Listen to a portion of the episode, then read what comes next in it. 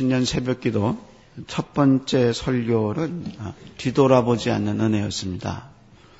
롯이 가진 이미지는 머뭇거리는 것이다.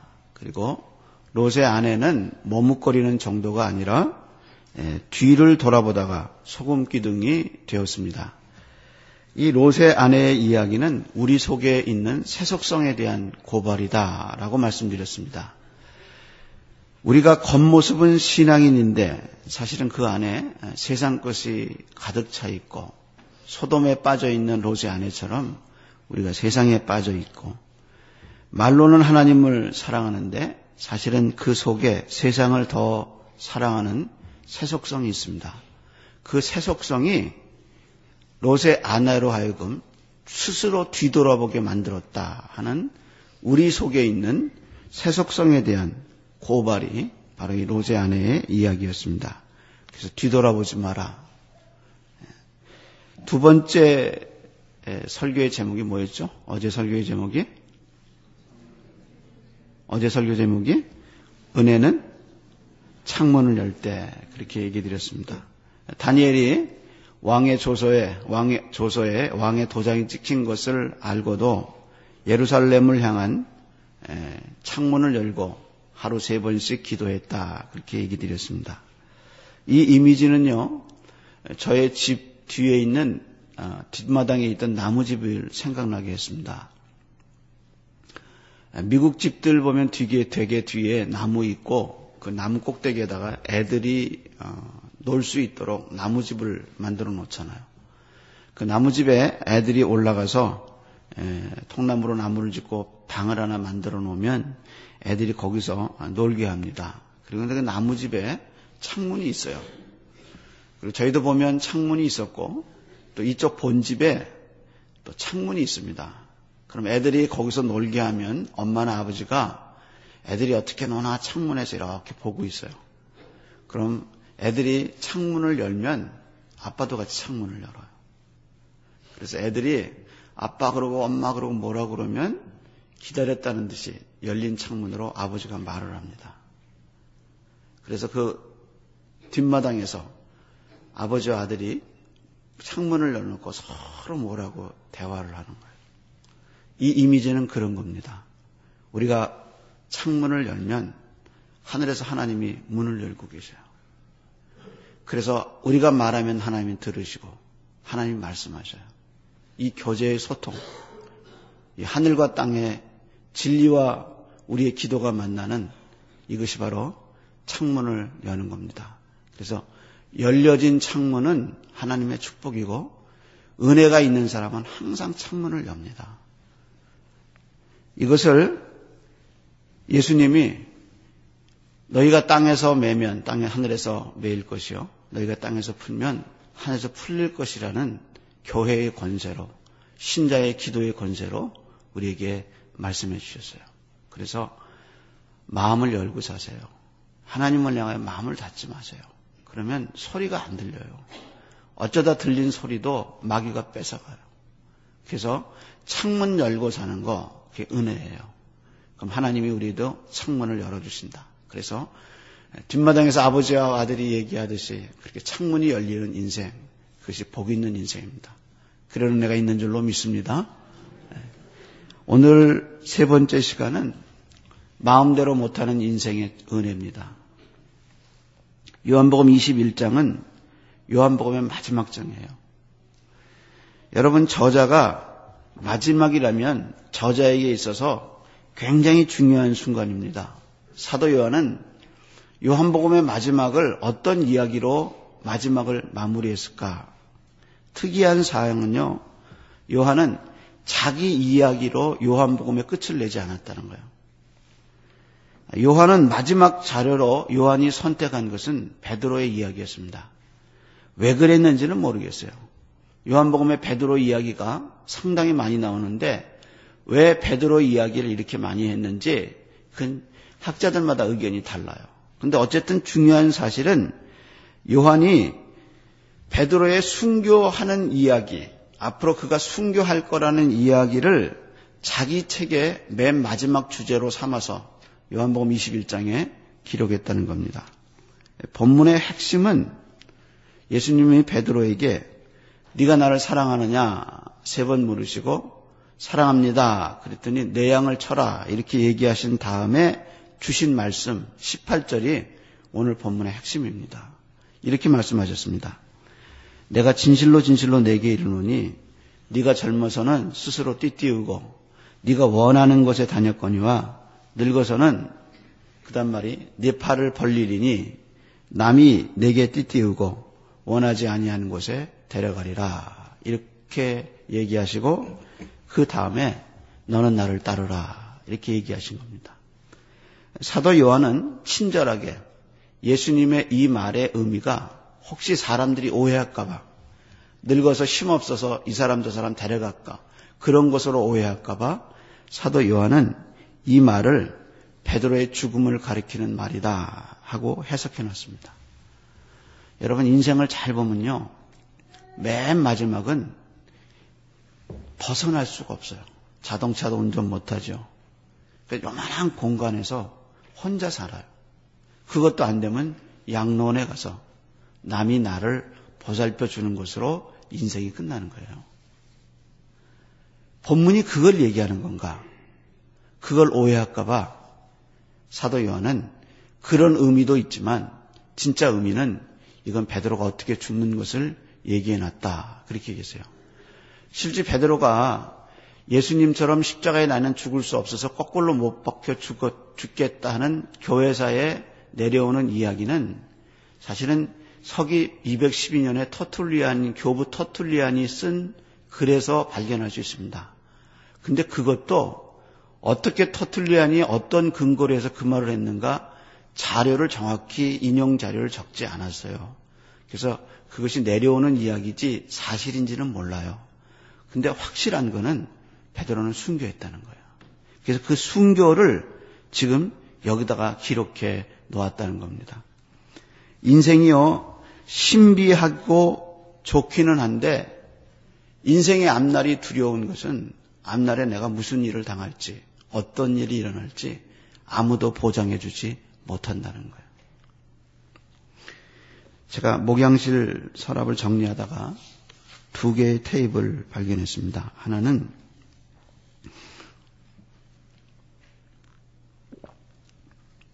이천십 년 팔월에 제가 부임해서 첫 번째 했던 설교더라고요.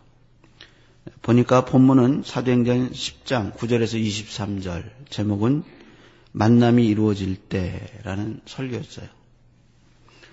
그리고 또 한 테이프는 날짜는 적혀있지 않았어요.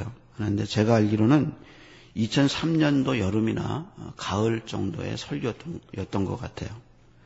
제목은 네가 나를 사랑하느냐였고요. 본문은 오늘 제가 설교하는 요한복음 이십일 장이 본문이었어요.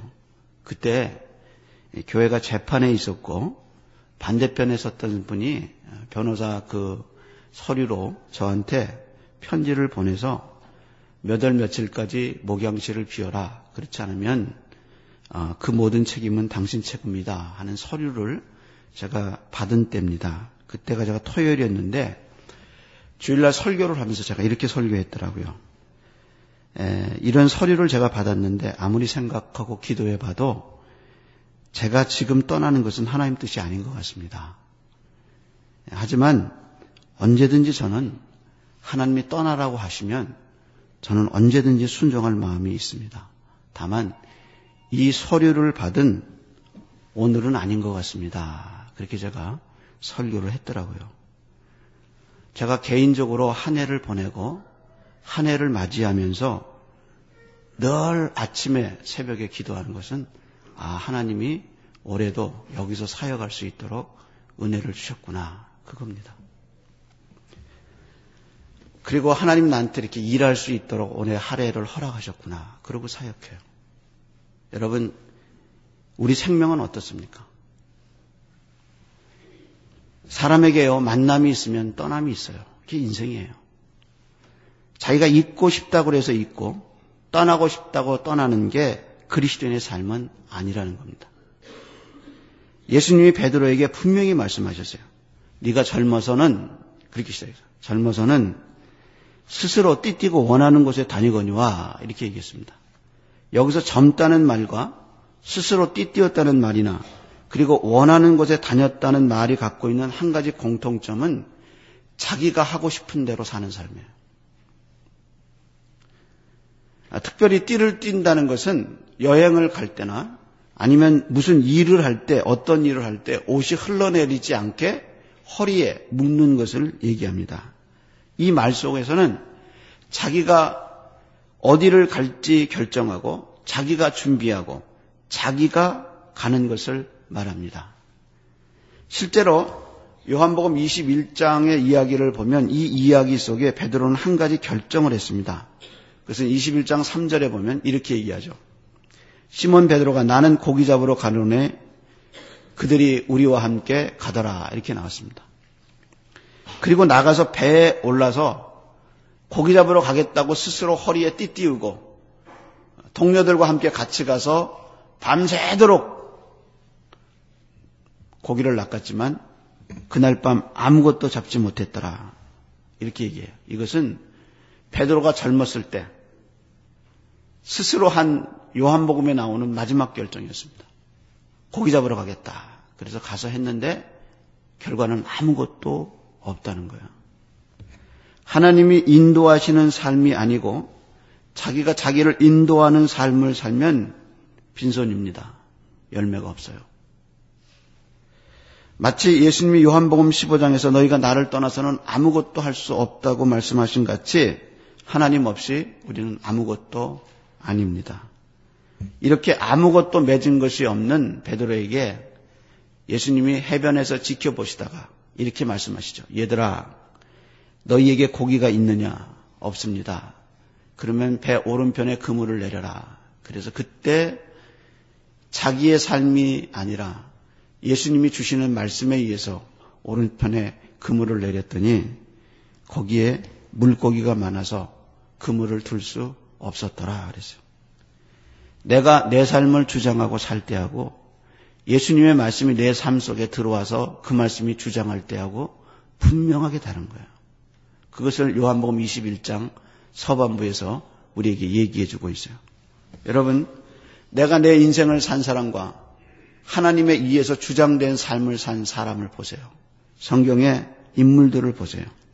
요셉에게 애굽은 자기 의지가 아니라 하나님의 의지였습니다. 그러니까 요셉이 애굽으로 팔려올 때 가슴앓이를 했지만 창세기 사십구 장에 보면 야곱이 죽기 전에 침상에서 요셉의 일생과 요셉의 앞날에 대해서 이렇게 예언합니다. 요셉은 시작합니다. 요셉은 그 다음 말이 무성한 가지라. 얼마나 무성한가? 곧 샘 곁에 무성한 가지라. 그 가지가 담을 넘었도다. 풍성한 삶이라는 거예요. 만약에 요셉이 젊었을 때 자기 아버지가 지어준 채색 옷을 입고 그 집에서 아버지가 만들어준 족장이라는 삶을 살았다면 요셉에겐 이런 역사가 없었습니다.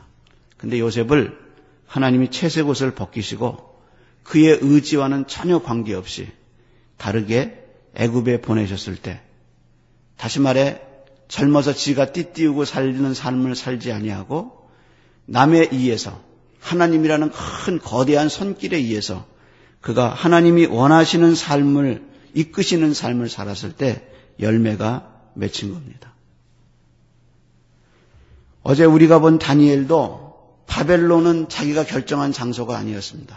그러나 하나님이 어린 바벨론을 어린 다니엘을 바벨론에 보내셔서 궁정에서 교육받게 하시고 총리로 살다가 사자굴에서 하나님의 은혜를 경험하게 하셨다는 거예요. 인생은 항상 내 의지냐 하나님의 의지냐, 내가 내 삶을 결정하는 내가 주인이냐 아니면 하나님이 내 삶의 주인이냐, 이 두 가지 결정에서 인생은 항상 삽니다. 당신이 구원을 받았어도 즉시로 예수님이 당신의 삶의 주인이 되는 게 아닙니다. 그 주인이 되신 예수님에게 늘 묻고 그분이 나의 인생의 결정이 되게 하시는 것이 그리스도인의 삶입니다. 이 두 가지 싸움이 있어요. 저는 성경에 나오는, 특별히 복음서에 나오는 이야기 중에서 베드로가 받은 최고의 은혜는 본문이라고 생각합니다. 다시 말해서 네가 늙어서 내 팔을 벌리리니 남이 너를 띠띠우고 원하지 않는 곳으로 데려가리라. 그러니까 너는 나를 따르라. 라는 이것이 베드로의 일생에서 가장 중요한 전기가 되고, 하나님이 인도하시는 삶을, 내 인생을 내가 마음대로 못하는 은혜를 여기서 받았다고 생각합니다. 에스겔이 본 환상 중에 에스겔 사십칠 장은 성전에서 흘러나오는 물에 대한 환상입니다. 그 환상에서 우리는 물이라는 것이 우리가 받은 은혜의 정도를 나타내는 것이라는 것을 알 수 있습니다. 성전에서 물이 흐르는데 발목에 오르고, 다시 물이 무릎에 오르고, 그 다음에 허리에 오르고, 그 후로는 그 물이 내 머리에 넘쳐서 내가 헤엄치는 물이 되었다. 이렇게 얘기합니다. 내가 내 인생길을 결정할 때는 발목에 와요. 내가 마음대로 하고 싶을 때예요. 이리도 가고 저리도 갈 수 있고, 이 말도 할 수 있고 저 말도 할 수 있어요. 근데 무릎에 오면 달라져요. 허리에 오면 더 달라져요. 진짜 은혜는 뭐냐? 그 하나님의 은혜의 창이람이 나의 영혼 깊은 곳에, 나의 삶 속에 다 차서 내가 내 인생을 주장하지 않는 거예요. 물이 이끄는 대로, 하나님이 이끄시는 대로 사는, 내 인생을 내가 마음대로 못하는 은혜가 임할 때 그 사람에게 진짜 거기서부터 성령의 열매가 맺혀지는 겁니다. 내가 내 인생을 마음대로 해. 당신의 주인은 당신입니다.